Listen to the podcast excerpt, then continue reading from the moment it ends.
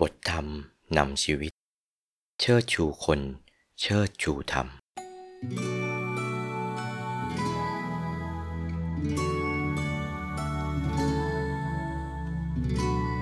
ความจริงการยกย่องสนับสนุน ผู้ประพฤติธรรม ผู้ดำรงตนอยู่ในธรรม โดยเนื้อแท้แล้ว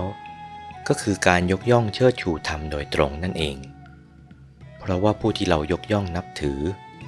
หรือให้การสนับสนุนนั้นเป็นผู้มีธรรม เป็นผู้ประพฤติธรรม และดำรงตนมั่นอยู่ในธรรม เราจึงได้นับถือยกย่อง หากเขาไม่มีธรรมไม่ประพฤติธรรมแล้ว เราก็คงจะไม่นับถือเขาเช่นนั้น ที่เรานับถือ เพราะเขามีธรรมประพฤติธรรม ดังนั้น การยกย่องนับถือผู้ตั้งอยู่ในธรรมจึงเท่ากับยกย่องเชิดชูธรรมประการหนึ่ง จากบทเทศนา ธรรมจริยากถา